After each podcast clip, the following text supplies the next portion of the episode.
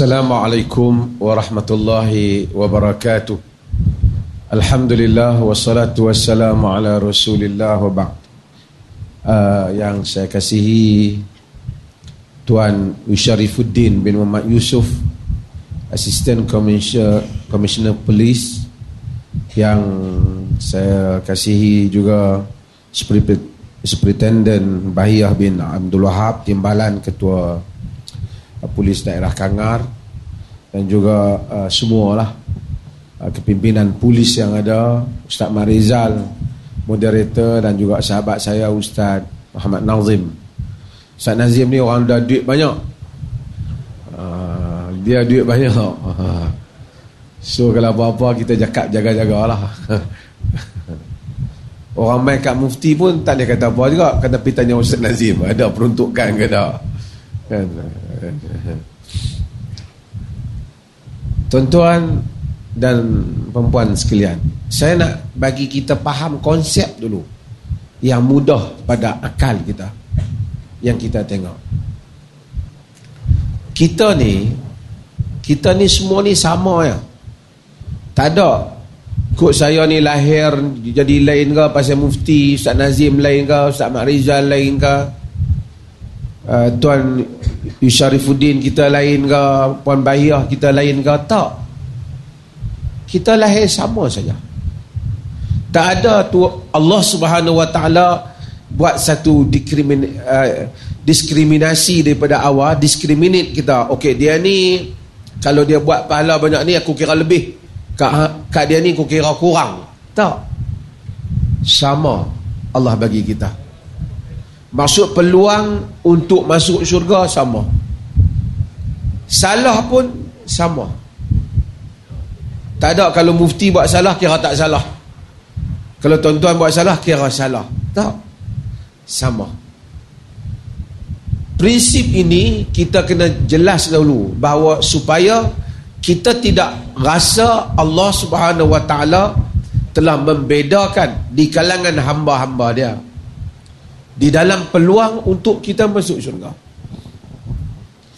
Kemudian apabila kita hidup di dunia, untuk boleh kita hidup ke dunia sebelum kita mati, kita perlu makan, kita ada proses sebagai manusia. Daripada kecil, lahir dalam keadaan tak tahu apa, kemudian ada mula faham pemberian pahala dan syurga, pemberian pahala dan dosa Allah tak kira. Sehinggalah apabila kita sampai kepada umur balik baru dikira peperiksaan kita bermula. Ini kita cakap tentang bagaimana pengakhiran kita syurga ataupun neraka. Na'udzubillah kalau orang tu berlaku sesuatu otak dia hilang akal tak kira kalau ada suatu hal berlaku disebabkan kerana dia terlupa dimaafkan. Diskaun ni banyak ni. Kalaupun dia buat dosa tiba-tiba dia insaf. Astagfirullah menyesal. Dipadamkan dosanya. Walaupun dia telah mengulanginya 10 kali setiap kali berlaku dia menyesal Bukan kata dia sengaja mempersendakan taubat. Tak, dia menyesal. Tapi kemudian di atas kelemahan diri dia, dia jatuh lagi. Dia kembali lagi. Tetap diberi peluang keampunan untuknya. General rules dulu untuk kita faham. Kemudian Allah tahu oleh kerana dalam hidup ni tak sama tak sama. Di antara keadaan manusia ada orang nak pergi masjid kereta besar tadi Ustaz Nazim sebut orang kaya kalau kan? Start kereta driver ada semua ada sampai ke masjid. Semayang di masjid dapat pahala. Ada orang nak boleh pergi masjid start motor 3 4 kali start. Start tau start. Ha. ha Start motor 3-4 kali start Baru nak boleh jalan enjin. Bawa lah motor pergi panas-panas Sampai ke masjid. Semayang sah pahala ada. Sama. Tetapi solat mungkin pahala sama. Mungkin juga tak sama di, di sudut kadar khusyuk. Tetapi usaha nak boleh sampai ke masjid pahala tak sama yang lebih susah tentu lebih banyak pahalanya. Supaya manusia tidak kecewa dengan kehidupan mereka. Yang nak boleh pergi umrah tiap-tiap tahun anytime jom pergi umrah jom. Duit banyak. Ada orang kalaupun nak boleh pergi umrah tiga tahun menabung barulah boleh pergi tu pun cari package hak murah sikit jalan jauh pun tak apalah asalkan boleh pergi. Walaupun sama-sama dapat umrah kadar pahala tak sama. Disebabkan bebanan tanggungjawab yang ber, be, bebanan proses yang berbeza. Yang menghimpun yang lebih susah Allah Subhanahu wa taala menilai bagi setiap mereka ini. Tuhan Maha Adil Al-Hakamul Adil. Yang Maha Adil kita yang sihat berdiri pergi ke masjid dapat pahala. Tapi tak sama dengan yang cacat bangkit pegang tungkat nak melangkah pun susah sampai juga dia ke masjid. Allah adil untuk hambanya. Dan memberikan pahala yang berbeza di atas bebanan yang ada di dalam kehidupan mereka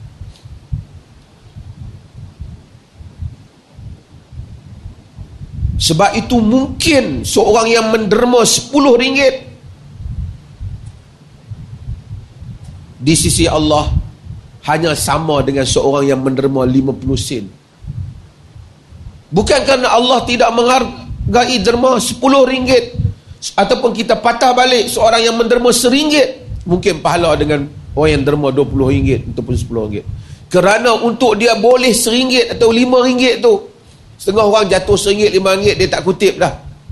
Tapi setengah orang seringgit tak cukup pun, kira balik. Tadi dah sepuluh, macam dah sembilan pula ni. Kerana dia nak boleh banyak tu pun susah. Kalau dia masukkan itu sebagai kebajikan yang diberikan kepada orang lain, tentu di sisi Allah lebih besar. Walaupun di sisi dia tak besar, di sisi manusia tak besar. Tuan-tuan, hadirin dan hadirat, orang yang mendengar juga yakinlah kita sedang di bawah Tuhan yang maha adil. Tidak ada satu pun hal ini yang terlepas di sisi Tuhan. Sebab itu mungkin saya yang tuan-tuan tengok di depan na'udzubillah nampak bergaya sebagai mufti mungkin pahala tidak sebanyak mana dibandingkan yang sapu sampah di tepi jalan yang hadir untuk salat Allah Maha Adil. Supaya kita tidak merasa tak apalah depa tu orang agama senang masuk syurga, kita lah yang payah. Tidak ada hal yang seperti ini di dalam agama. Tidak ada. Menjadikan agama eksklusif untuk orang agama ialah pemikiran yang salah. Ini adalah pemikiran zaman kegelapan semasa Eropah church menguasai dan menzalimi manusia Nabi datang untuk membawa manusia sama di sisi Allah. Yang membedakan inna akramakum indallahi atqakum yang mulia di sisi kalangan di kalangan kamu di sisi Allah ialah yang bertakwa Sehingga keluarga Nabi juga amat jika tidak beramal dengan amalan saleh. Anak penjenayah besar mungkin masuk syurga. Anak alim besar mungkin masuk neraka. Anak Nabi Nuh masuk neraka. Isteri Fir'aun masuk syurga supaya kita jelas dalam hal ni. Perkara yang kedua ialah sorry terpanjang sikit. Saya nak bagi uh, landasan itu jelas. Tonton duduk di dalam ni ni jabatan ni ataupun tugasan tuan-tuan sebagai anggota polis ataupun siapa-siapa sajalah sebagai apa-apa pekerjaan apabila kita masuk di dalam satu pekerjaan jabatan kerja kita yang pertama apa kita kena buat? Boleh tak satu orang di tepi jalan dia tengok balai polis ataupun dia tengok pejabat polis ni dia pun rasa seronok juga jadi polis ni. Dia pun pergi tanya cik jadi polis dapat gaji berapa? Ada kena bos polis besar sikit bagi tahu gaji. Eh banyak juga gaji polis ni. Contohnya dia pun buat keputusan pergi kedai baju situ tempah satu baju polis dia pakai baju polis. Bubuh dua tiga pangkat dia pun jalan masuk balai. Kemudian dia pergi buat tugas-tugas polis.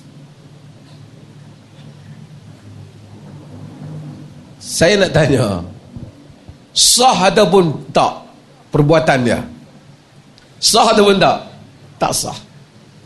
Sebab apa? Yang pertama dia kena jadi anggota polis yang sah dulu. Polis bukan soal pakaian. You kena jadi anggota polis yang sah. Di situ untuk saya fahamkan Perbandingan Walaupun tak 100% nak fahamkan Maka untuk amalan diterima kena jadi muslim dulu. Tak boleh sekadar orang puasa kita puasa bolehlah dia nak untuk diri dia. Nak bergaya baju polis. Bolehlah seorang-seorang dia ambil gambar. Tapi not recognized. Tidak diiktiraf. Tak disahkan pejawatan itu. Kedua kalaupun disahkan jawatan dia tengok kita tengok, oi, bos kita gaji banyak, dia buat kerja ni, dia pejabat. Kita pun buat kerja macam bos. Boleh tak? Tak boleh. Kita hendaklah buat kerja apa yang kita di ditugaskan. Kita ubah cara operasi, standard operation yang ada, SOP yang ada. Sebab apa? Kita nak buat style kita. Sedang tak boleh. Ada peraturannya. Macam tu juga dalam agama untuk kita faham. Walaupun kita mungkin niat betul tapi kita kena follow format ibadat yang ada. Format itu. Format itu Allah telah turunkan you follow format ni. Maksudnya kalau you tak follow puasa, kita nak start puasa lepas masuk subuh kita start puasa, Sampai pukul 12 tengah malam Kita tak makan lagi abang Abang tahun ni nak dapat pahala lebih sikit Hampa makan dulu Pukul 12 tengah malam baru abang makan Dia tak dapat pahala tu Bahkan dia berdosa Bid'ah Dia mengadakan Cara ibadat yang baru Kerana buka puasa itu Apabila Terbenamnya Matahari Dia tak boleh bila kita faham hal ni sama juga. Kita tak boleh, kita tak ada kerja, kita claim gaji kerja yang tak tak disuruh kita buat. Tuan hari tu saya OT. Pasal bagi OT? Saya tak suruh pun. You tak ada peruntukan untuk OT ni. Tapi saya OT jugalah. Saya duduk seorang-seorang tepi tu. Saya pakai baju polis. Saya tunggu tepi jalan. Saya buat operasi dengan kawan saya. Dia tak boleh nak claim. Pasal apa? Pasal kerja yang tak disuruh. Agama juga demikian. Mesti perkara hanya yang termasuk di dalam hal yang dia suruh. Jika tak dia tak nama agama. Dia dia hanya setiap orang boleh buat sendiri. You can create your own religion, your own faith, your own belief. Tetapi because Islam Islam ni tak datang melalui saya dia tak datang melalui Ustaz Mak Rizal. Dia tak datang melalui Ustaz Nazim. Untuk kita semua, the only messenger, the last prophet is our prophet Muhammad sallallahu alaihi wasallam. The last one. Kita tak ada revelation, tak ada wahyu yang kita terima. So the, the only command yang boleh kita terima berhubung dengan agama ialah daripada Nabi kita Muhammad sallallahu alaihi wasallam.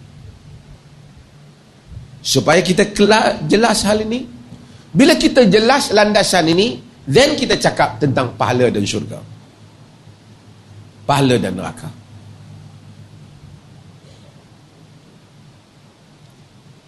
Agama buat satu peraturan. Wa an laysa lil insan illa ma sa'a. Seseorang ti sebelum tu dia buat alla taziru waziratun wizra ukhra. Seseorang tidak akan orang yang mampu menang boleh menanggung dosa tidak akan menanggung dosa orang lain. Ini kaedah dalam agama. Tak ada orang kata dia ni duk kena tanggung dosa suami dia. Tak ada. Pak kena tanggung dosa anak. Tak ada.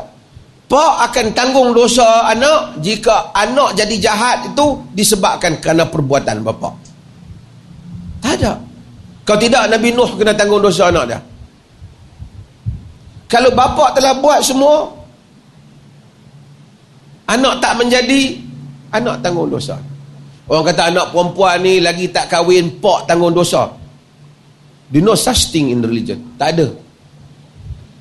Dia tanggung dosa dia. Bapak tanggung dosa bila bila bapak tak menyuruh dia kepada yang tanggungjawab bapak. Supaya dia solat, melakukan. Bapak biar. Ha, bapak tanggung dosa kecuaian tanggungjawab dia. Dosa dia, dia tanggung. Because nobody we carry burden of sins of another person. Kita tak tanggung dosa orang lain. Ini very clear dalam agama kita. Kemudian bukan saja kita tak tanggung dosa orang lain. Allah wa alaysa lil insani illa ma Kita hanya dapat apa yang kita buat. So pahala yang kita dapat yang kita buat. Then baru balik pada Ustaz Mat Rizal tanya tadi. Then para pukaha ada bincang. Scholars boleh tak? Kalau satu orang sudah meninggal, saya meninggal. Ustaz Mat Rizal teringat. Itu duk kawan lah dengan Datuk Mufti ni. Kok dia kesian kat saya. Dia doa kat saya. Doa ialah doa Ustaz Mat Rizal. Tapi Allah terima doa dia, ampunkan saya. Ya, berlaku. Ada dalam Quran, ada dalam hadis. Yang orang lain punya kita dapat. Cuma yang orang bincang ialah kalaulah Ustaz Mak Rizal tiba-tiba duduk saja-saja Qul huwallahu ahad Allahu samad lam yalid wa lam yulad wa lam yakul lahu kufuwan ahad. Ya Allah, kalaulah ada pahala Qul huwallah yang aku baca ni bagilah kepada Dr. Mazhar yang dah mati. Di sini scholars bincang sebab Nabi tak pernah buat tapi satu sudut lagi ada sudut yang Nabi buat sudutnya ialah doa. Kalau Allah terima doa tu takkan pahala tak boleh bagi. So ada dua pandangan. Seperti mana yang disebut oleh Imam Nawawi di sisi Imam Syafi'i tak sampai. Imam Syafi'i himself tak sampai. Tapi mazhab lain, khususnya dalam mazhab Ahmad dan majoriti ulama, dia kata, sampai kalau sekiranya Allah terima doa tu, tapi kalau Ustaz Mariza kata, tuan-tuan, kalau tuan-tuan nak bapak tuan-tuan dapat pahala bagi duit kat saya seorang 10 ringgit, saya tolong hantar. Ha, ni scammer ni. Kalau macam tu. So dia baca Quran untuk duit. Kalau dia baca Quran untuk duit, dia tak dapat pahala. Macam mana dia nak hantar pahala pergi? Pahala bukan satu benda pergi beli di kedai itu hantar pergi. Ha, di sini yang disebut oleh Imam Tahawi dengan syarat dia tidak diupah. Kalaupun nak terima yang yang second eh, yang pandang yang kedua. Yang last, oh panjang pula saya. Ustaz Malaysia tunggu nak nak potong pun macam mana. yang last ialah kalau bukan pahala benda-benda mak kita meninggal ayah kita meninggal kita tengok ada orang miskin. Kita teringat kat ayah kita mak kita. Kita ambil seratus ringgit kita tolong orang miskin tu. Kita bagi pada orang miskin tu kita kata ambil lah sedekah saya. Tapi kita kata ya Allah pahala ni yang aku bagi kat dia ni berilah kepada ayah aku ataupun mak aku boleh ataupun tidak yang ini sepakat boleh kerana ada hadis satu orang datang kepada Nabi sallallahu alaihi wasallam yang diriwayatkan oleh Imam Al-Bukhari. Diriwayatkan juga oleh selainnya. Dia kata ya Rasulullah inna ummi uftulitat nafsuha wa azunnu law takallamat tasaddaqat. Wahai Rasulullah, ibuku telah meninggal, mengejutlah. Aku rasa kalau dia dapat bercakap, dia akan bersedekah. Afa atasaddaq afa atasaddaqa anha? Dan sebagai walahal ajr adakah boleh aku sedekah untuknya? Nabi kata na'am tasaddaq anha. Ya kamu sedekah untuk dia. So boleh tak anak kalau dia buat masjid niat pahala bagi ke ayah boleh tak boleh. Yang tak boleh apa? Hamba bagi duit ke aku aku hantar pahala pergi ke ayah hamba. Yang ni scammer. Dan itulah yang berlaku bubuh duit dalam online untuk buat pahala arwah. Dia seolah-olah dia ada kelang pahala dia cetak di belakang dia dia jual pahala tu. Ha? dan ini berlaku banyak sebagian golongan yang sehingga ada orang kata siapa nak buat apa-apa pahala kat ayah dia mari kat ustaz tu. Ustaz kata, kata ah, saya bagi zikir saya yang 10 ribu pada ayah awak. Bayar 5 ribu. Ada seketika. Ha? ha, seperti ini itu yang Zahbah kata. Divine concept. Divine project. Ketuhanan Allah mau apa? Allah mau setiap kita yang pertama amal untuk diri kita sendiri. Kita pun tak tahu sap, mati anak kita nak doa kepada kita tu pun tak. Sebab tu setiap orang bergantung pada diri dia dulu. Dia tak boleh kata uh, aku sebenarnya tak gaduh sangat. Kalau tak semayang pun. Kalau aku mati besok, duit banyak, aku suruh anak-anak aku panggil ustaz tu buat. Benda ni tak ada lah agama. Kalau tidak, syurga kira boleh beli. Siapa duit banyak, dia beli syurga. Panjang Ustaz Mazhab? Boleh tak? Soalan kedua tak payah. So, ha? so, cuma satu lagi. Saya nak sebut pasal Ustaz Nazim sebut pasal orang miskin ni. Ha, makan cekelat. Pasal hari ni ya boleh makan. Besok tak boleh. apa dah apa tu betul yang membezakan masa dah esok hari tak boleh dah okey tuan-tuan saya nak balik pada peluang yang sama kalau kita pi tuan-tuan dalam polis ni ramai orang mana yang jadi polis tuan ha orang Kelantan dak orang mana yang ramai ha ha Orang Melayu. Tak kalau ambil negeri lah. Negeri mana yang ramai?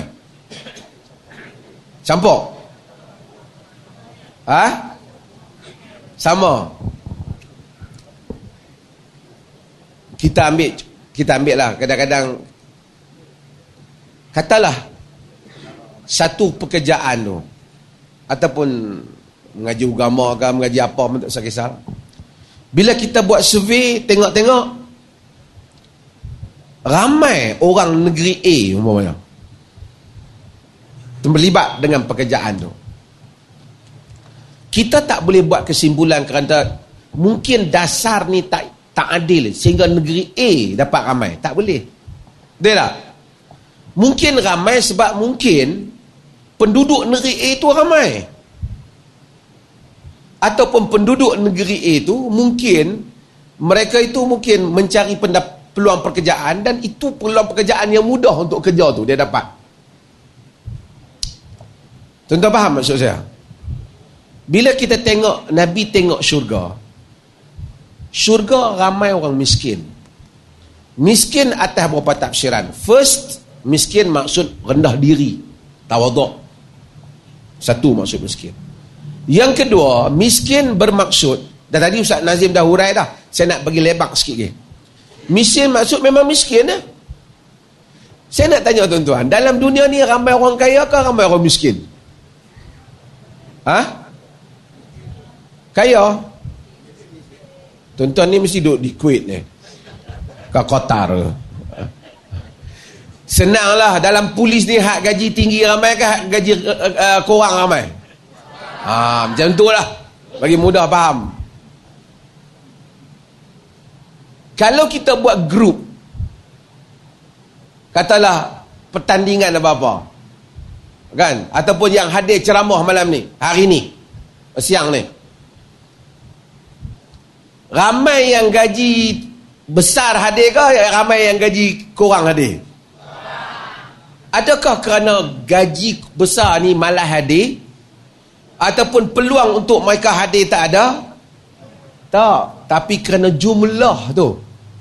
Faham tak? Supaya kita tak rasa syurga oleh kerana memang ramai orang miskin. Ramai lah orang miskin masuk syurga Ma, macam perempuan ada masuk neraka dalam hadis kata ramai. Pasal perempuan ramai. Orang ramai. Bukan kerana Islam encourage people to be miskin. No. Tapi that is reality. Nabi dalam hadis Nabi kata ni'mal al-malu salih li abdi salih. Dalam hadis yang diriwayatkan oleh Imam Ahmad sebaik-baik ha-, harta yang baik itu kepada hamba yang baik. Nabi Sulaiman kaya. Abu Bakar kaya. Abdul Rahman bin Auf kaya. Kan? Pasal saya tak takut sehingga orang kata uh, aku ni jadi miskin kan apa. Takut tak masuk syurga. Uh, no no. Ada hadis yang diriwayatkan oleh Imam Ahmad dalam Musnad yang menyatakan bahawasanya Abdul Rahman bin Auf dakhala al-jannah habwan masuk syurga merangkak sebab dia miskin. Tak sahih hadis tu. Ada jamaah tertentu kadang-kadang duk baca hadis tu.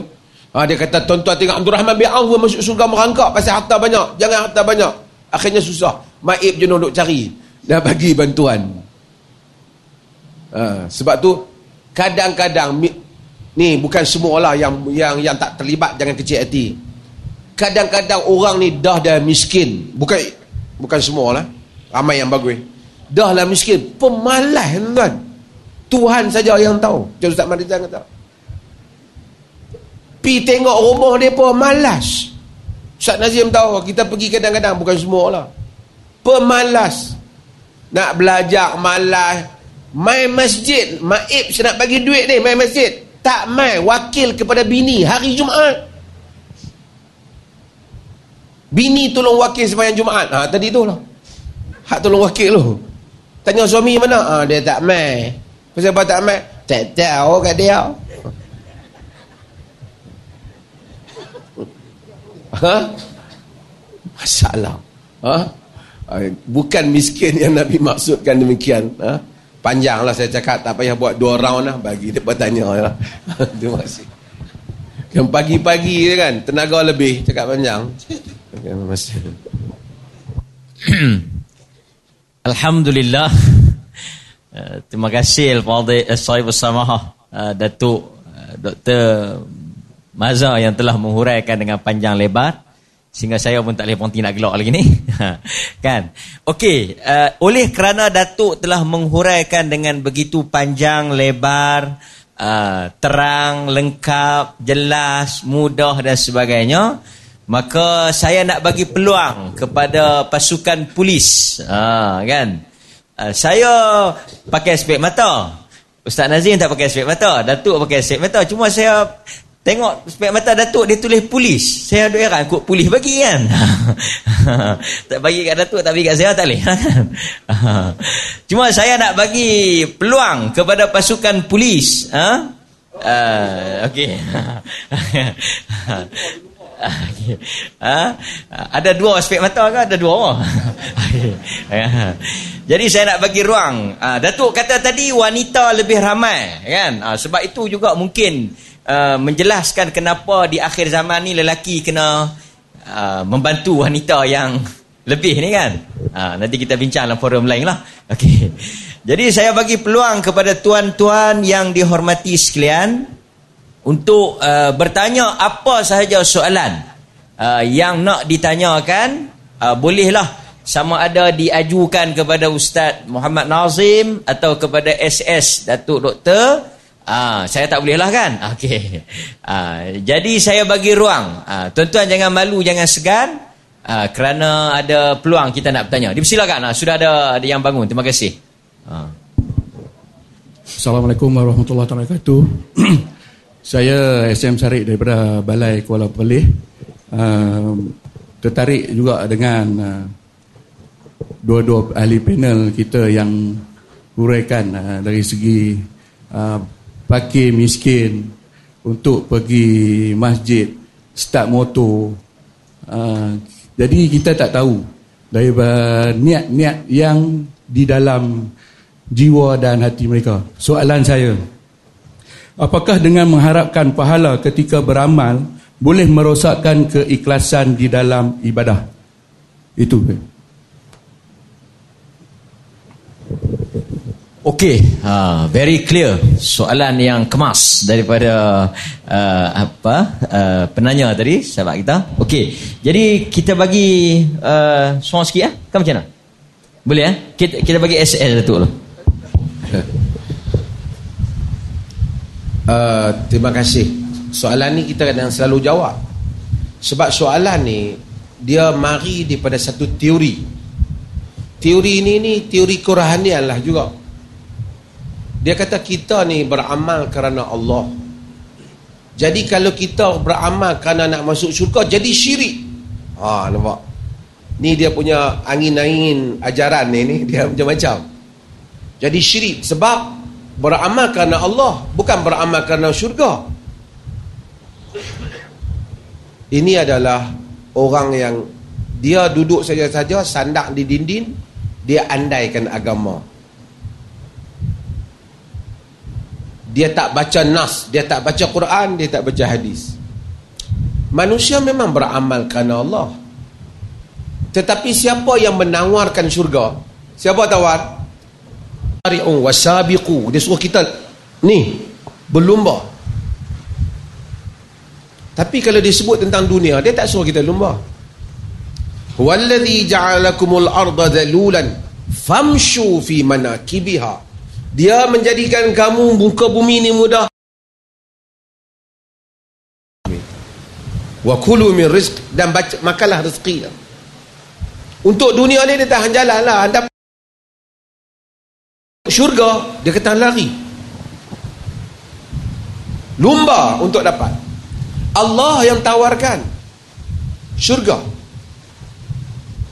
Sebab itu dia tak kata amallah untuk aku, aku tahulah nak bagi hamba macam mana. Tak. Dia bagi tahu yang ni pahala macam ni, ni pahala banyak ni, ini dijanjikan ini. Ada pula perbedaan-perbedaan amalan ni pahala banyak ni, yang ni tawaran-tawaran yang berbeza. Kerana dia telah ciptakan kita macam tu.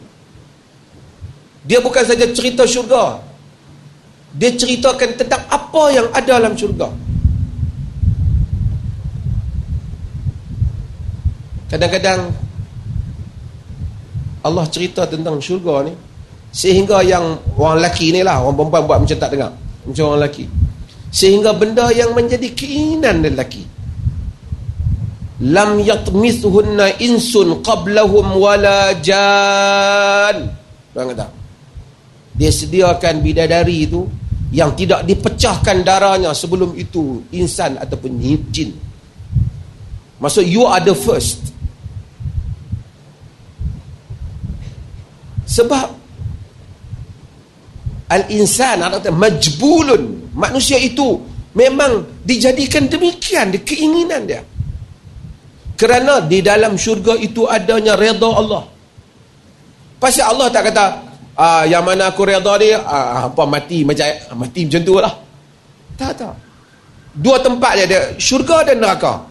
Syurga neraka satu tempat lagi yang mana tak pergi mana-mana. Yang ni hampa bawa diri sendirilah. Tak ada. Kalau masuk neraka berarti mendapat kemurkaannya. Redanya berarti mendapat syurga. Baca surah Ar-Rahman. Semua offer tentang syurga. Dia cerita syurga, buah-buahan dia, sungai dia. Sebab itu siapa yang ikuti Quran, dia akan tengok Quran cerita syurga, cerita neraka. Cerita neraka, cerita syurga. Sebab manusia demikian. Orang yang tidak ada spiritual, orang yang tidak ada kerohanian, dia tak faham, dia duduk bersandar, dia jadi macam ayah pin. Dia berfikir, oh kalau amal kerana syurga, dia, dia tak tahu orang yang beramal kerana Allah, membaca Al-Quran, mendengar cerita syurga, menangis di tengah malam. Dan mendengar cerita neraka, menangis di tengah malam ketika membaca Al-Quran. Dalam tangisan kerinduan syurga, ia merindui Allah Azza wa Jalla. Dalam tangisan ketakutan kepada neraka, ia merasai kegerunan kepada kebesaran Allah Jalla wa'ala. Tapi orang tak pernah mengalami, dia tak baca Quran, dia tak solat malam, dia tak sujud pada Allah. Dia ada buat teori. Ni kalau semayang pun kena nak masuk syurga, ni syirik tak sampai makam lagi. Ha? Dia buat teori dia. Dia tidak merasai halawah, manisnya makna membaca Quran, manisnya makna sujud, manisnya makna beribadah, manisnya makna bersendirian dengan Allah Azza wa Jalla. Ini bukan hal yang boleh buat teori. Orang-orang saleh merindui Tuhan. Tetapi manifestasi daripada kerinduan itu lahirnya kerinduan kepada upah yang Allah berikan syurga. Upah yang Allah berikan. Sebab tu uh, kita ni aman. Allah janji syurga. Tanda tak tak ada orang dapat syurga aku masukkan dia dalam syurga tapi yang meluat kat dia. Tak ada. Cinta Allah dan dia masuk syurga. Ha? dan tak ada orang masuk neraka dalam keadaan Allah sayang pada dia. Dan juga tidak ada. Ha? Ha, itu adalah sebahagian. Terima kasih soalan tu. Saya tahu soalan tu kadang-kadang dia ada dalam Facebook lah. Ada dalam apa dia bermain mengganggu fikiran sebahagian orang.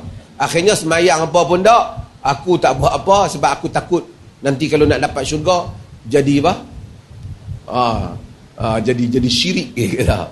Orang semayang banyak rakaat, orang buat Nabi tawarkan pahala itu, pahala ni, pahala-pahala ni tak boleh syirik. Ah. Semua ni termasuk jenis balok tadi juga. Ah, dia malas, dia buat satu teori ah, yang luar daripada itu. Terima kasih. Ustaz Nazim nak tambah. Uh, Bismillah, wassalamu ala rasulillah wa ala alihi wa sahbihi wa um, saya bersama Datuk dah jawab uh, lengkap dah.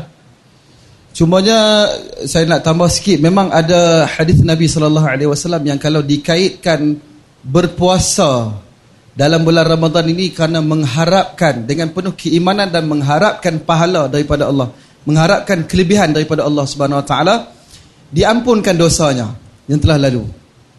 Contohnya Nabi sallallahu alaihi wasallam sebut, "Man sama Ramadana imanan wa ihtisaba" ghufira lahu ma taqaddama min dhanbihi siapa yang kalau dia itu berpuasa pada bulan Ramadan dengan penuh keimanan dan pengharapan iaitu mengharapkan kelebihan daripada Allah Subhanahu wa taala maka diampunkan dosanya yang telah lalu. Artinya mengharapkan pahala di mana bolehlah. Sebab dia dikirakan dengan uh, dia berpuasa kerana nak mengharapkan kelebihan daripada Allah Subhanahu wa taala. Adapun tentang risau kalau tak ikhlas dan sebagainya keikhlasan tu adalah di antara dia dengan Allah Subhanahu Wa Taala. Insyaallah kalau dia mengharapkan pahala daripada Allah Allah lah yang memberikan perintah tersebut dan kita mengharapkan pahala yang Allah tawarkan. Macam Datuk Mufti kata tadi sudah pastilah diberikan ganjaran daripada Allah Subhanahu Wa Taala. Insyaallah. Okey, ah kupasan daripada kedua-dua panel.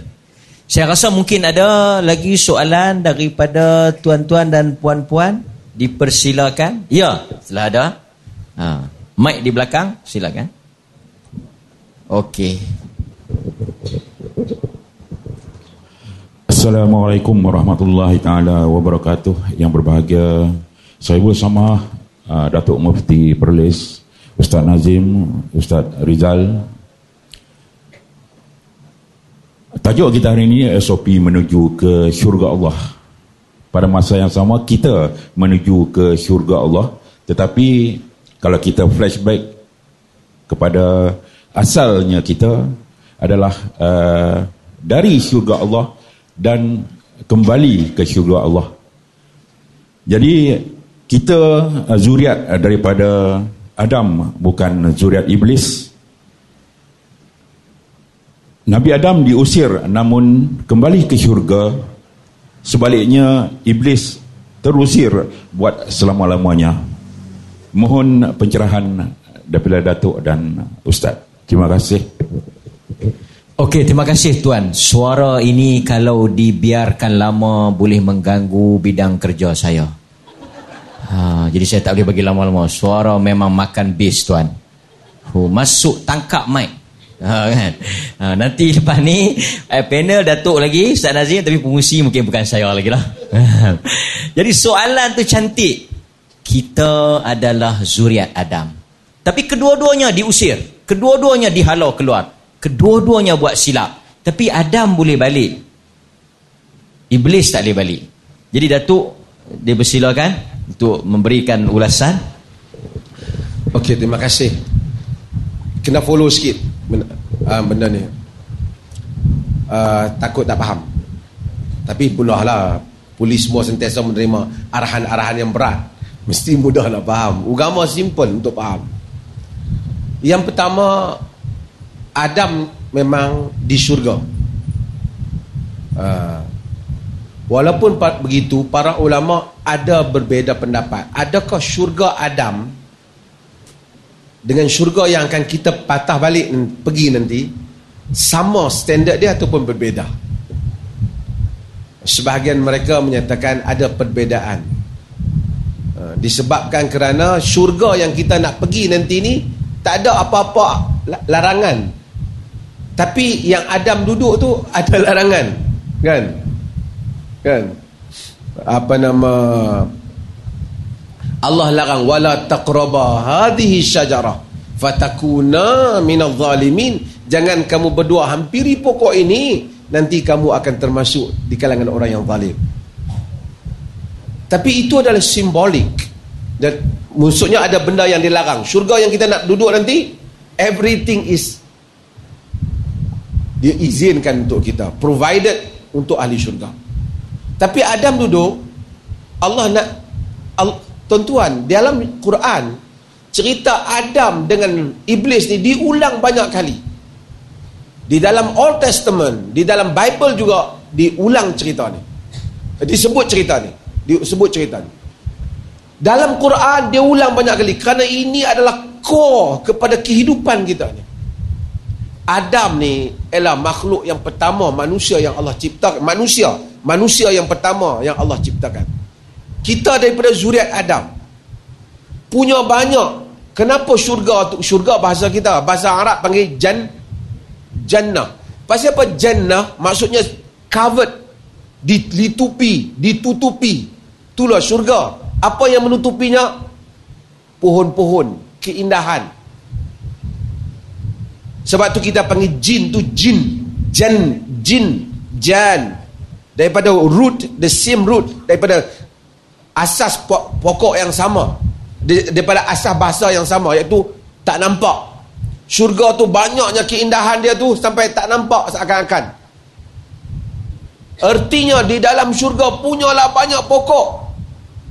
Satu pokok tak boleh. Mungkin juta-juta pokok ada. Patutnya banyak dah yang cukup tu. Tapi yang kata manusia ni, yang satu tu lah yang Tuhan kata jangan, yang tu lah Adam pergi. Adam pergi. Dan kerana dia pergi itulah, dia dikeluarkan daripada syurga. Sebagai satu hukuman dan takdir Tuhan pada dia. Diturun ke dunia. Okey. Itu satu. Saya nak patah balik sikit sebelum Adam bilang. Apabila Adam buat salah, Allah hukum apa? Keluar daripada syurga. Kisah ini repeated so many times dalam Quran. Sebab sangat penting untuk kita fikir. Supaya setiap kali kisah tu berlaku, kita fikir balik. Sudut yang lain. Sudut-sudut yang berbeza. Kenapa? Bila dia keluar, Allah tak balikkan dia. Selepas kiamat baru dia balik. Dia keluar dia duduk di dunia sebagai khalifah. Tapi Allah Allah tak terus hukum Adam dengan kemarahan. Hanya dia hukum keluar syurga tapi dia berikan keam, keampunan. Dia ampunkan Adam.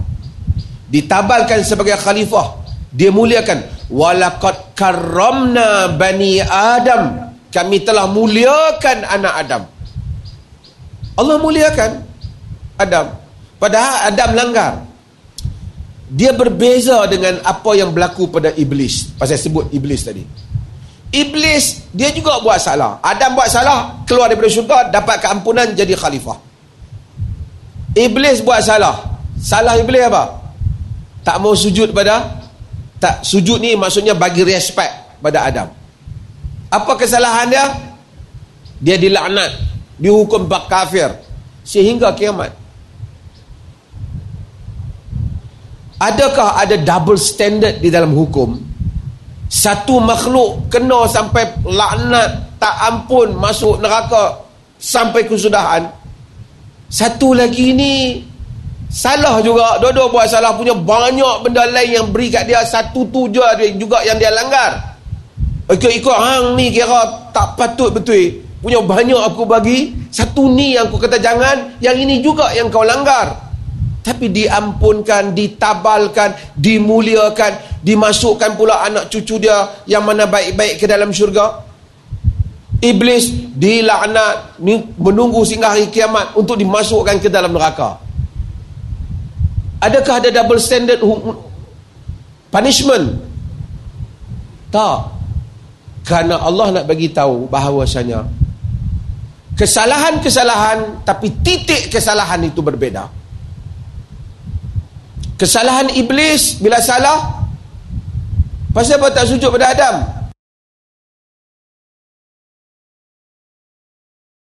Api dia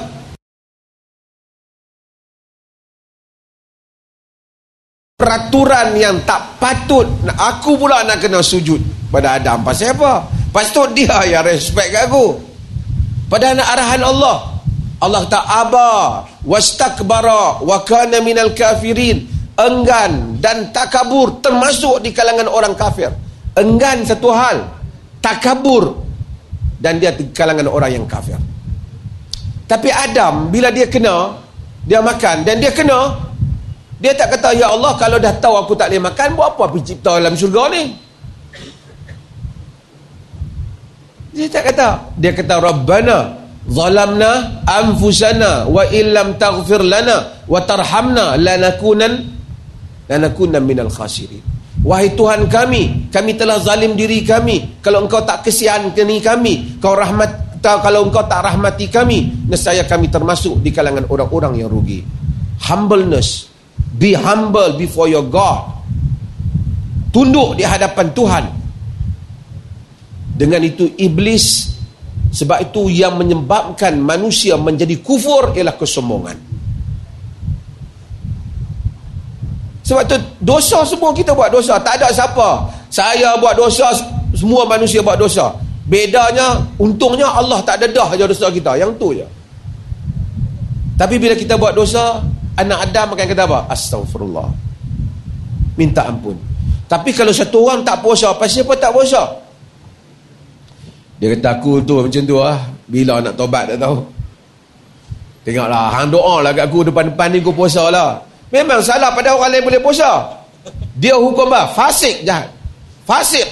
Berdosa. Tapi dia kata, ni, hampa duk puasa-puasa lama ni hampa jadi kaya adakah? Dia menjadi kafir keluar daripada agama. Yang tadi buat kesalahan, dia akui dia lemah. Yang ni dia buat kesalahan, dia challenge hukum tu. Menjadi kafir. Sebab tu satu orang, kalau dia tak pergi haji, dia kata, pasal hang tak pergi haji? Itulah, duit banyak, duk cari dunia macam ni ya. Dia balik kelemahan pada diri dia. Sama jam jangkat. orang kaya macam tu lah. Sak-sak orang telefon, sak-sak orang telefon nak bagi duit. ni potongan apa pula dapat tak tahu. Okey. Macam tu juga. Kalau dia tak pergi, pergi haji, pasal apa tak pergi haji? itulah cari dunia. Hang doa lah kat aku. insyaAllah aku pergi lah. Tak pipi juga. Tapi kalau hampa duk pergi haji ni awak? Hampa dapat untung apa? Hampa nak pergi tengok apa kat situ? Menjadi kafir. Murtad. Sebab tu orang tak tak buat sunnah Nabi tak buat pahala ataupun berdosa. Tapi kalau dia hina Nabi dia hina Nabi. Dia menjadi kafir. Sebab tu pentingnya kisah iblis dan Adam yang diulang di dalam dalam Al-Quran. Ha? terima kasih. Uh, Bismillah, salatu wassalamu ala rasulillah. Um, Datuk dah sebutkan tadi lah Kita anak keturunan Nabi Adam AS berasal daripada syurga. Dan Nabi Allah Adam AS telah diampunkan oleh Allah SWT Kerana satu benda yang dia buat. Kerana dia iktiraf dosanya Dan dia memohon kepada Allah SWT Allah sebutkan dalam Al-Quran Fatalaqqa Adamu min Rabbihi kalimatin. Yakni kalimat uh, Nabi Adam AS telah memohon kepada Allah dengan kalimat yakni kalimat taubat. Pengiktirafan dia kepada dosanya dan dia memohon taubat kepada Allah SWT maka fataba alaih maka Allah ampunkan dia. Sebab itu setiap orang yang melakukan dosa wajib untuk dia memohon taubat kepada Allah SWT katalah kita tak rasa kita berdosa tetap pun kita kena iktiraf kelemahan kita dan kita perlu memohon keampunan kepada Allah SWT konsep orang Islam jelas. Buat salah mohon ampun Allah ampunkan dia.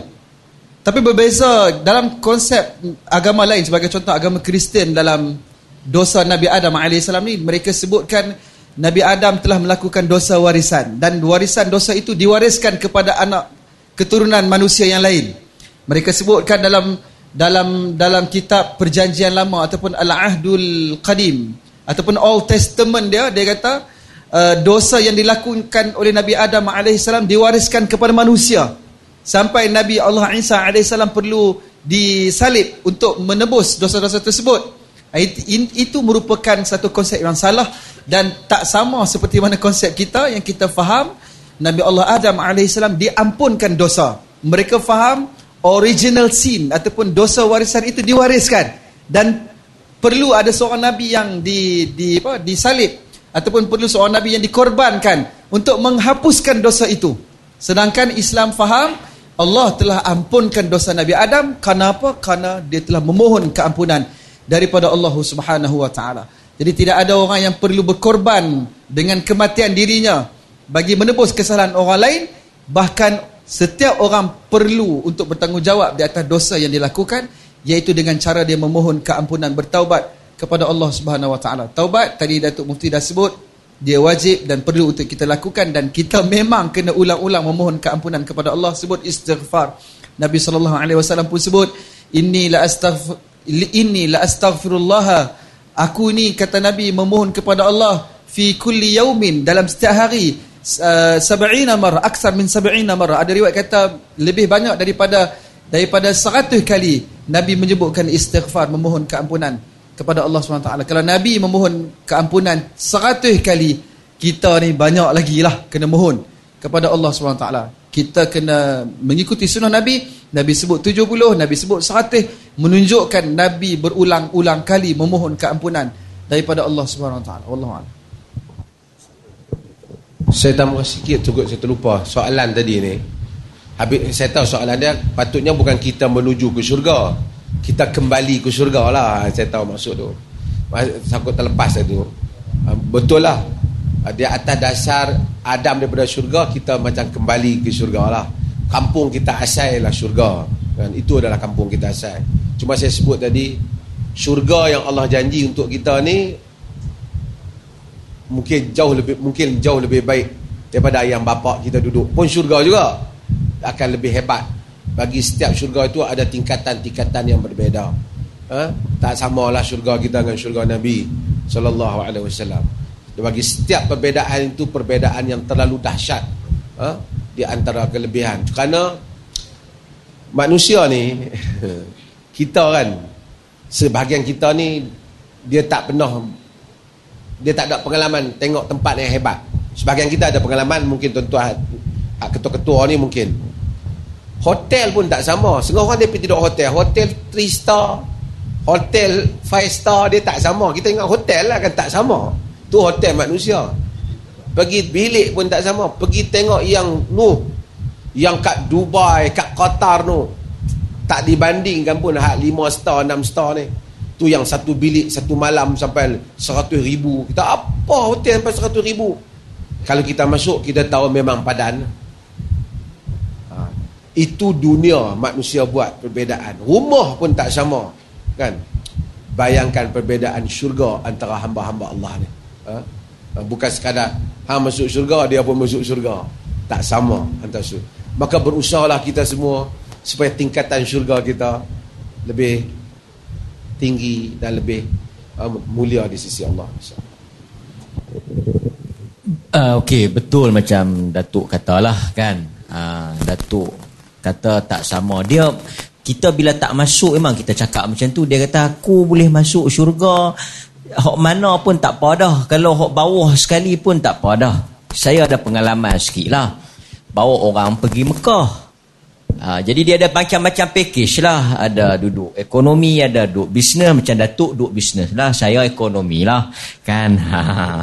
Jadi orang yang bisnes ni, eh, yang ekonomi ni dia kata tak apalah Ustaz. Weh, janji boleh sampai sudah lah. Duduk tak mana pun kapal terbang tu lah juga. Okey. Tak tahulah kapal terbang yang saya naik ni, dia bisnes dulu. Kerusi bisnes dulu, lepas tu bawa kerusi ekonomi. Jadi orang tua ni pun naik lah. Naik-naik dia tengok kerusi bisnes tu sakan lah kan. Duduk boleh belunjuk lah. Ada TV apa semua ni. Dia nak celapak piduk. Eh tak ada nanti di belakang oh. dia tersakan juga oh. Dia tak, tak apa lah. Kerusi apa pun sampai lah juga kan. Nampak. Jadi saya nak abang bila kita tak masuk macam Datuk kata tadi. Kita tak boleh imagine kan. Nanti bila kita masuk oh kita tahu. Mudah-mudahan kita masuk yang tinggi lah. Dan Nabi pun suruh kita minta yang tinggi. Firdaus kan? Ha? Dia tak kira pangkat lah. Ha, nah? Masa tu semua masuk sama ya. Jadi sebelum saya nak bagi kepada kesimpulan. Pasal saya tengok tentatif sampai pukul 11 baru depan jamu nasi. Jadi nala ni kalau berhenti awal pakai tak jamu apa lah. Yang ni je lah. Ha. Oleh kerana kita di dalam program polis kena patuh kan pada uh, arahan ni. Jadi saya nak bagilah kalau tuan-tuan ada nak tanya. Kan? Ada nak tanya lagi. Ha, saya nampak macam-macam baju. Ada baju putih, baju merah. Kan? Ha. Ada yang yang wanita juga nanti mereka bersuara. Kami dinafikan hak. Jadi boleh. Boleh nak tanya. Dipersilakan. Mikrofon masih ada? Okey. Ha? Ha, mungkin boleh pasal fiqah, uh, pasal hukum puasa kan juga boleh bolehkah kami yang trafik ni hangat tengah hari dahaga boleh tak kami buka puasa ha, mungkin mungkin ha, mungkin boleh tanya ha, saya bagi idea lah kan ha. Ha, boleh tak kami sambil jaga jalan ni panas ni kena tiap air ha, boleh ha. mana tak Datuk kata boleh ha, untung kita ha, contoh contoh Okey, saya bagi pada wanita ataupun lelaki boleh ha, dipersilakan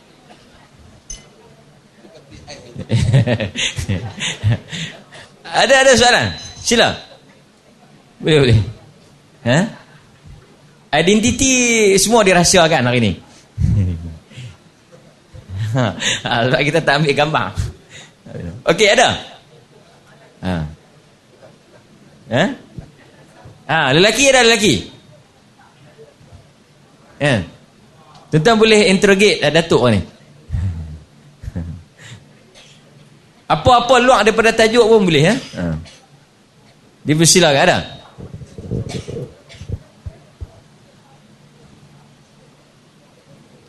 Ah ya ya ha. Okey. Dipersilakan. Assalamualaikum warahmatullahi taala wabarakatuh. Uh, yang berbahagia Datuk Mufti, uh, seterusnya Ustaz Muhammad Nazim dan moderator Ustaz uh, Muhammad Rizal. Uh, soalan saya uh, Datuk yang pertama berkenaan dengan uh, kematian lah Datuk seperti mana yang uh, selalu kita dengar uh, berkenaan dengan berita kematian kita akan sebut inna lillahi wa inna ilaihi raji'un lah. Dan uh, ada juga yang sebut al-fatihah Datuk uh, dan bila uh, kita buka di uh, media sosial banyak al-fatihah al-fatihah dibaca. Uh, jadi saya nak uh, mohon uh, penerangan uh, daripada Datuk apa yang uh, diajarkan oleh Nabi sallallahu alaihi wasallam uh, bila kita menerima uh, sesuatu berita kematian. Uh, itu soalan untuk Datuk dan uh, soalan yang kedua uh, untuk uh, Al-Fadil Ustaz Muhammad Nazim uh, berkenaan dengan uh, puasa lah. Uh, sekiranya uh, kita uh, kita diberi rukhsah lah juga uh, oleh Allah SWT untuk uh, berbuka puasa jika ada kemudaratan dan uh, sekiranya kita da, uh, tidak dapat uh, khada puasa dan uh, kita dibayar akan dibayar uh, fidyah. Jadi soalan saya fidyah itu adakah uh, kepada uh, golongan tertentu? Dan untuk cara pembayaran fidyah itu adakah kita boleh melalui maib? Ataupun kita boleh uh, personal membayar kepada yang uh, berkenaan? Wallahu alam. Terima kasih Terima kasih. Asalnya tadi kita telah sebut tentang masalah ini. Tidak ada pada zaman Nabi satu praktis dari dalam apa-apa hadis. Hadis sahih ke, hadis uh, tak sahih pun tak ada. Apabila datang berita kematian uh, maka Nabi kata Al-Fatihah, tak ada. Tak ada. Yang ada ialah oleh kerana kematian adalah merupakan uh, merupakan satu bencana ialah hadis Ummu Salamah di mana dia Nabi mengajar supaya menyebut inna lillahi wa inna ilaihi raji'un. Ini selaras dengan ayat dalam Al-Quran itu alladzina idza asabatuhum musibatun qalu inna lillahi wa inna ilaihi raji'un. Orang-orang yang apabila ditimpa musibah mereka menyatakan inna lillahi wa inna ilaihi raji'un. Inna lillahi wa inna ilaihi raji'un. Maksudnya kita daripada Allah dan kepada Allah kita kembali. Kita calm down, kita punya kita ingat everybody akan berlaku benda yang sama akan balik pada tempat itu.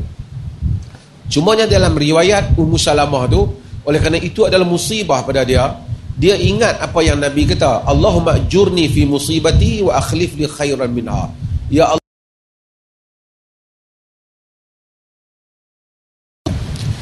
Ya Allah bagilah kepada uh, pahala di atas musibah yang menimpa aku dan gantikanlah yang lebih baik. Itulah yang kita dengar dalam hadis Ummu Salamah tu. Ummu Salamah tak terbayang siapa dia yang lebih better than Abu Salamah suami dia.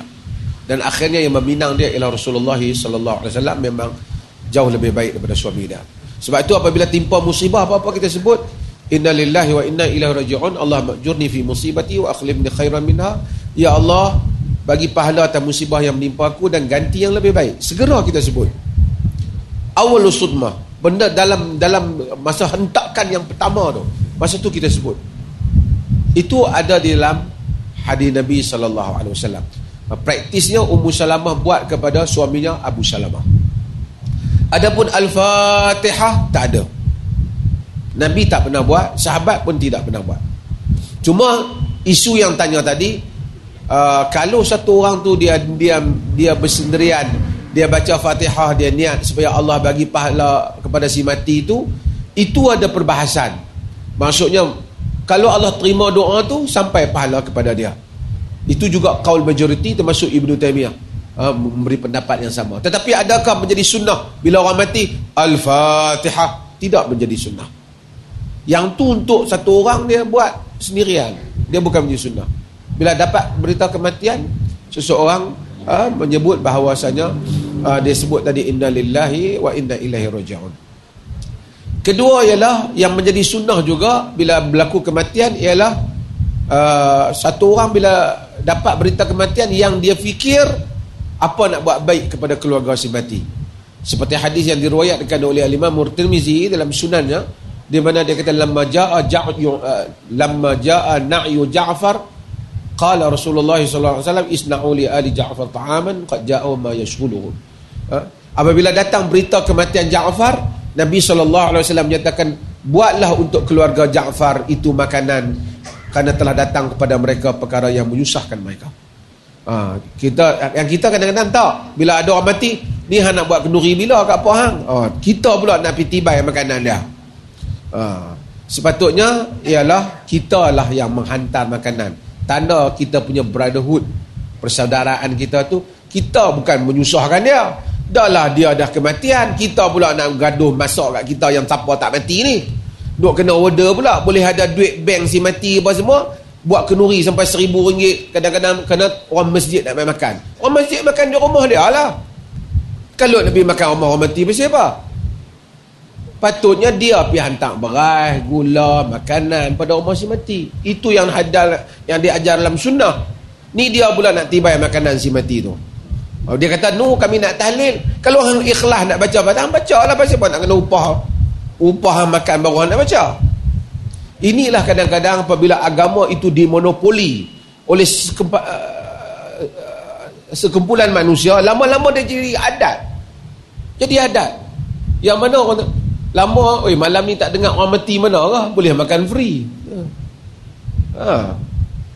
Ini perkara yang tak patut. Tapi nak balik pada soalan tadi, tidak adalah amalan seperti itu. Kalau dia nak baca Fatihah, dia niatkan dia doa supaya Allah bagi pahala, di situ ada khilaf di kalangan ulama. Dalam sisi Imam Syafi'i tak sampai, di sisi kebanyakan ulama menyatakan sampai. Allah Allah.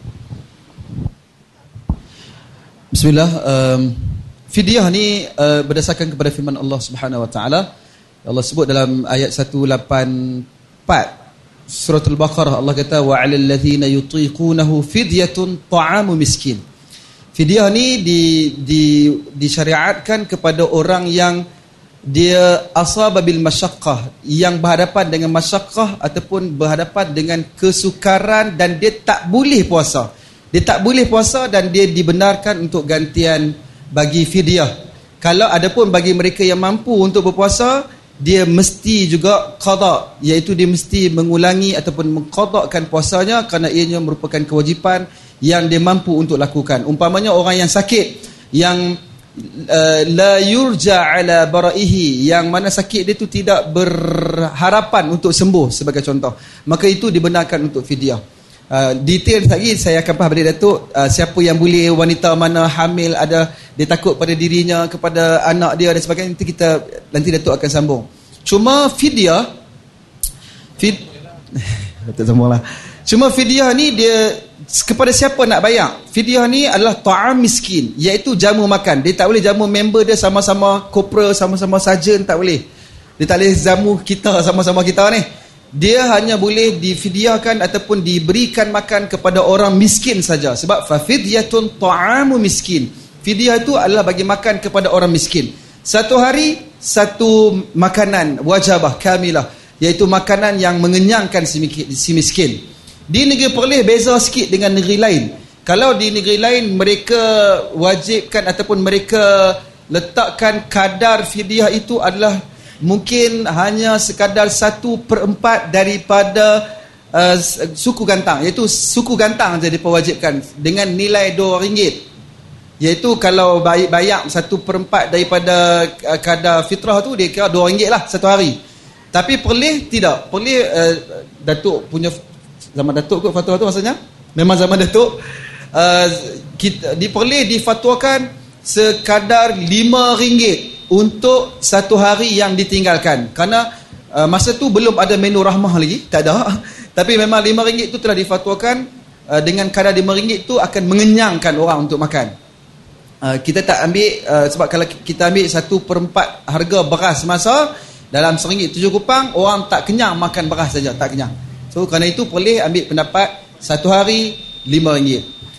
Katalah ada seorang nak bayar lebih boleh ke tak? Dia nak bayar lebih daripada kewajipan dia Uh, kata banyak para ulama berbincang tentang perkara ini berdasarkan kepada apa yang Allah Subhanahu Wa Taala sebut faman tatawwa khairan.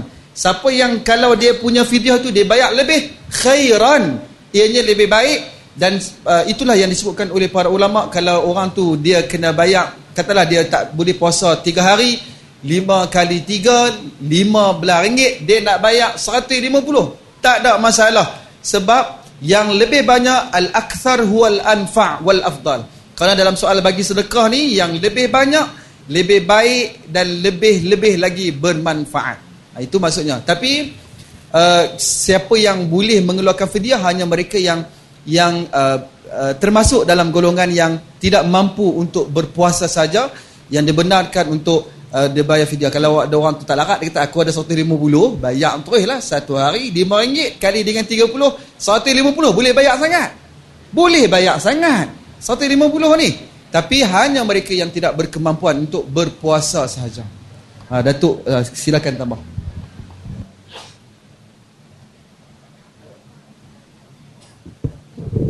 Okey, uh, pusingan yang terakhir jika masih ada uh, soalan yang terpendam di hati, yang bermain di fikiran, yang berlegar-legar di minda, uh, kalau nak tanya boleh tuan-tuan sebelum pintu tertutup.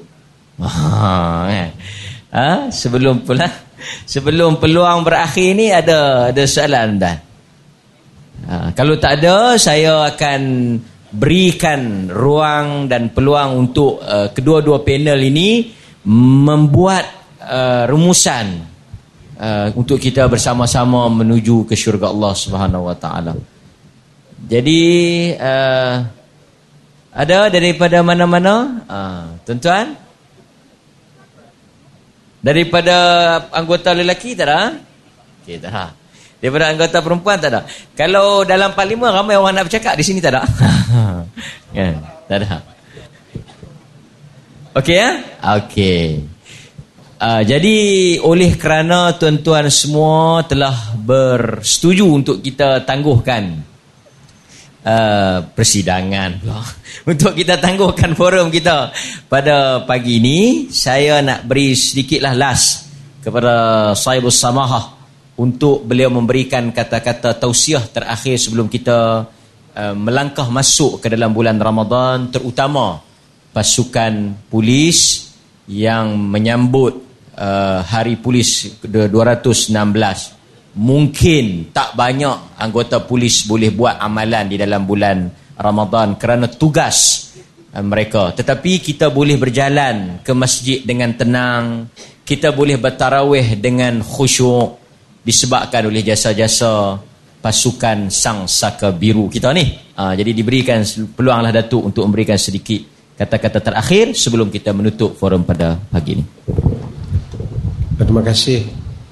Uh, saya ingin ulang hal yang selalu saya ingatkan diri saya dan kita juga. Tugasan kita ni, misi kita ni semua sama. Jadi mufti ke, jadi polis ke, jadi ustaz ke, jadi cikgu ke, jadi bomba ke, jadi ahli politik ke. Kita punya misi kita sama untuk diri kita. Misi kita ialah kita ingin mengutip sebanyak mungkin pahala masa duduk di dunia ni dan mengurangkan sebanyak mungkin dosa semasa kita ada di dunia ni sebelum kita mati.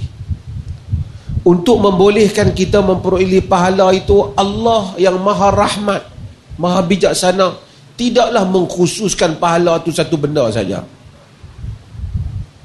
ada pahala solat sunat ada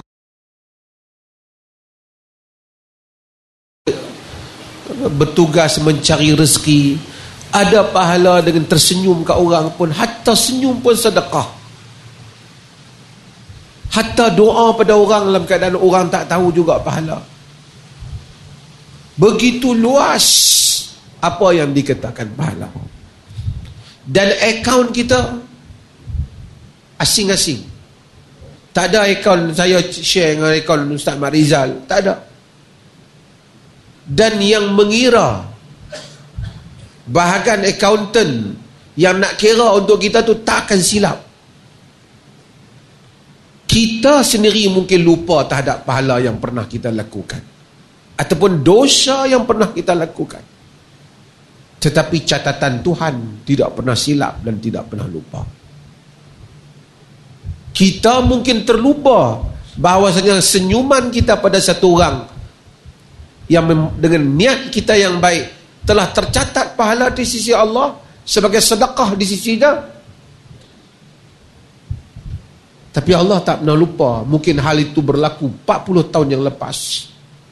Masih tersimpan baik sebagai pahala di sisi Allah. Itu adalah misi kita mengutip pahala dan mengurangkan dosa. Siapa pun kita sama saja. Dan Allah macam saya sebut dengan tadi memberikan ruang yang berbeza. Mencari rezeki untuk anak isteri nafkah dapat pahala. Tentu tidak sama yang duduk dalam bilik aircon bilik berhawa dingin dengan yang berdiri di tengah panas bukan salah duduk dalam bilik sejuk. Ustaz Nazim pun bilik dia hebat. Hebat pada bilik saya lagi. Tetapi Allah Maha Adil. Dia dapat gaji saya dapat gaji tuan-tuan dapat gaji. Mungkin zahir manusia untunglah dia ni duduk bilik berhawa dingin. Tapi di sisi Tuhan sanggup dia berdiri di tengah panas bagi mendapat rezeki yang halal. Adil Allah Azza wa Jal. Jangan kita takut masalah ni. Takut orang tak nampak. Hatta mungkin semua manusia ignore kita. Tak mengiktiraf itu sebagai baik. Kalau ia baik di sisi Tuhan, ia tetap pahala di sisi Allah Azza wa Jalla yang akan kita kutip habuannya nanti apabila kita bertemu dengan Allah. Sebab itu ini adalah misi kita. Di mana pun posisi kita berada, kita buat pada posisi kita. Jangan tengok pada posisi orang. Kerana itu Allah takdirkan. Allah telah tak jadikan hatta kemungkinan